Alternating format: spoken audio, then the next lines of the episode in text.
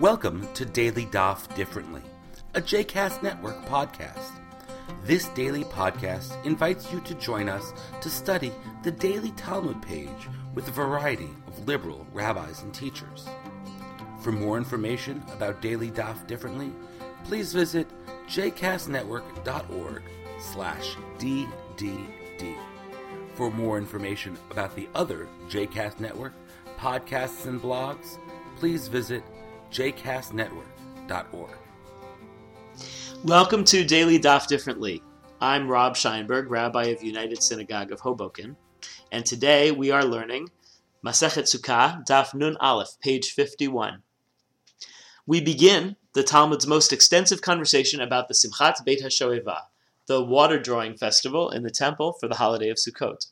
And along the way, we'll learn some surprising things about the roots of separation of men and women in Jewish prayer, and some other insights into another extraordinary ancient synagogue. We read in the Mishnah, Mi shelo ra'a simchat beit hashoeva, lo ra'a simcha miyamav. If you've never seen the Simchat Beit Hashoeva, the water-drawing festival, you've never seen rejoicing in your life. And then we read, what did this festival consist of? B'motzei yom tov harishon shel chag, yardu le'ezrat nashim, u'metaknin sham tikkun gadol. At the conclusion of the first festival day of Sukkot, they descended to the Ezrat Nashim, the women's court, where they made a tikkun gadol, a great construction or a great enactment. And we'll be coming back to what this tikkun gadol is. The rest of the Mishnah describes the celebration, the amazing chandeliers and huge oil fires that could be seen throughout the city of Jerusalem, such that every courtyard in the city was illuminated. The way that the rabbis would dance with flaming torches and perform feats of acrobatics, the processions with flutes and trumpets and drums and harps and all kinds of other musical instruments, the celebrations that would take place each night until daybreak the next morning. No wonder the nickname in rabbinic literature for the holiday of Sukkot is Hechag, the holiday. This is definitely the holiday par excellence in the era of the temple. Now, the remainder of this Mishnah and the procedure for the Simchat Beit HaShoeva are described on future dapim. But one of the more famous, as well as contemporary, issues raised on this page is about this Tikkun Gadol, this great enactment. Now, what is, first though, what is the Ezrat Nashim, the women's court?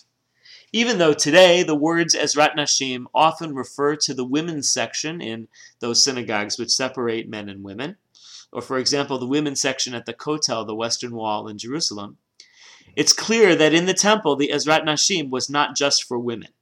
Rather, it was called the Ezrat Nashim because that was as far as women were allowed to enter into the temple, though Israelite men were allowed to go further to the Ezrat Yisrael, and the Kohanim were allowed to go further, the high priest was able to go further, et cetera. So what is this Tikkun Gadol? The word tikkun can mean construction or repair in the physical world, or in a metaphorical usage of the word, it can refer to a legal enactment, and the Gemara suggests that it means both. We read at the bottom of Amud Bet, My tikkun gadol, what is this great tikkun? Rabbi Elazar taught, it's as we have learned. Originally, the walls of the Ezrat Nashim were smooth, but then a balcony or gallery, a gzuz tra, was built so that women would sit above and men would sit below. And now we have a braita to elaborate on this. Tanu Rabbanan, Barishona hayu nashim mibifnim v'anashim mibachutz. Originally, during the Simchat Beit HaShoeva, women would be inside and men would be outside. Presumably this means men would be outside the Ezrat Nashim and women would be inside. But, v'ayu ba'im lidei kalud rosh. But they would be brought to the point of frivolity and lightheadedness. And perhaps this is not surprising. This Simchat Beit HaShoeva is an extraordinary festival of bright lights and music and dancing, acrobatics, quite different from the normal events at the temple. Maybe it's not so surprising that people were engaging in frivolity. So they made a change in the procedure. Men and women had to be further separated. The next plan was women sat outside and men sat inside. Presumably women are now outside the Ezrat Nashim, and maybe paradoxically only men were inside the Ezrat Nashim. But they still engaged in frivolity that was not appropriate for the temple. So, hitkinu shehu nashim yoshvot milmala v'anashim milmata. They enacted that women would sit above and men would sit below, and this appears to have solved the problem. Now, an objection then is raised that rolls over onto tomorrow's daf, which is, how could they have done this? Aren't we told that the exact architectural plans of the temple were exactly as God had instructed, so how could they make a change? The answer will be at the beginning of tomorrow's daf. But we should note that this discussion of the Tikkun Gadol and the separation of sexes during the Simchat Beit Hashoeva became the textual root of the tradition of separating the sexes in synagogues. Some contemporary writings on synagogue practice say that this passage demonstrates that separation of the sexes during worship is a halacha that dates back to temple times. But interestingly, the halachic codifications do not state that this is a halacha. And some halachic decisors, especially non-Orthodox halachic decisors, have felt differently. A responsum of Rabbi David Golinkin of the Masrti movement in Israel, that was published in nineteen eighty-seven, looks differently at the evidence and notes, this passage on our page only describes separation of the sexes during the Simchat Beit HaShoeva. And that's presumably because of the apparently secular nature of the celebration that might cause people to forget that they were in the temple precincts. Normally, men and women would mix freely in the Ezrat Nashim without any particular concern of frivolity or inappropriateness.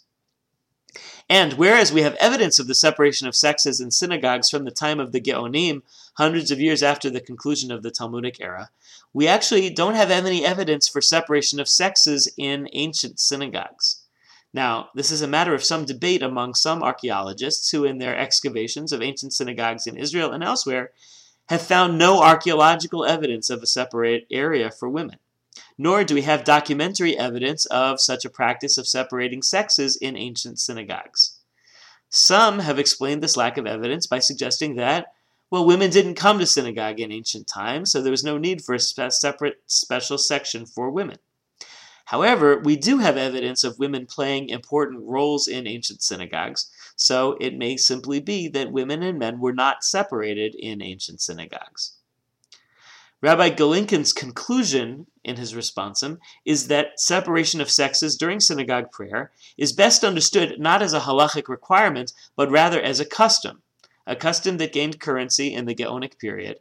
And as a custom, it's not necessarily binding in the contemporary era, because Jewish law provides great latitude for customs to evolve. And thus, different communities should decide for themselves whether separate seating in synagogues is a custom that should be maintained. If you want to see the entire responsum in Hebrew or an English summary, you can find it at the website responsa for today dot com. Before we conclude today's daf, we should note another famous section of the daf, earlier on Amud Bet, which is the description of the great synagogue of Alexandria in Egypt. Rabbi Yehuda said that anyone who had never seen this magnificent structure had never seen Israel's glory, which, according to one opinion, this synagogue could hold twice the number of people who fled from slavery in Egypt.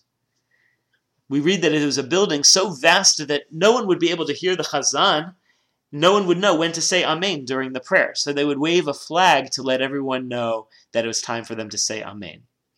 And also, this great synagogue is described as having hosted the greatest Jewish vocational service project ever created, because people would sit there according to their occupation. Goldsmiths would sit together, silversmiths sat together, weavers sat together, et cetera. So if someone came in who was unemployed, that person would find the other people with the same occupation and thereby find work and get hired. It's a reminder that synagogues are not only for prayer. Then as now, synagogues are, at least ideally, the center of the community and ideally the place where the Jewish values of caring and concern are put into action.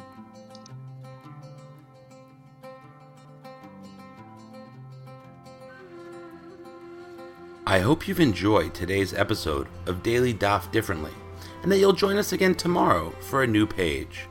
The music at the open and close of this episode is Ufros from the Epicorus album One Bead, available on Bandcamp, iTunes, and Spotify.